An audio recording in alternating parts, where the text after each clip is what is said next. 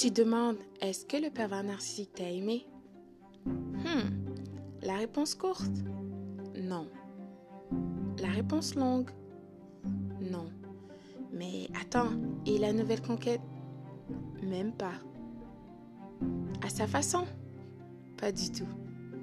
Écoute, le pervers narcissique n'aime personne. Il ne s'aime pas lui-même, alors comment veux-tu qu'il t'aime? Il veut tout simplement satisfaire son ça. S'il te plaît, ne prends pas personnel, ça n'a absolument rien à voir avec toi. Une des raisons pourquoi le pervers narcissique est frustré, envieux, jaloux de tes qualités et capacités qu'il veut usurper, c'est parce que le Créateur de tous, Dieu lui-même, t'aime. Son amour est parfait et consistant. Tout le contraire du pervers narcissique, n'est-ce pas? S'il te plaît, ressaisis-toi, parce que la vraie vie t'attend avec des personnes exceptionnelles comme toi. Tu verras c'est quoi l'amour le vrai que le Créateur te réserve.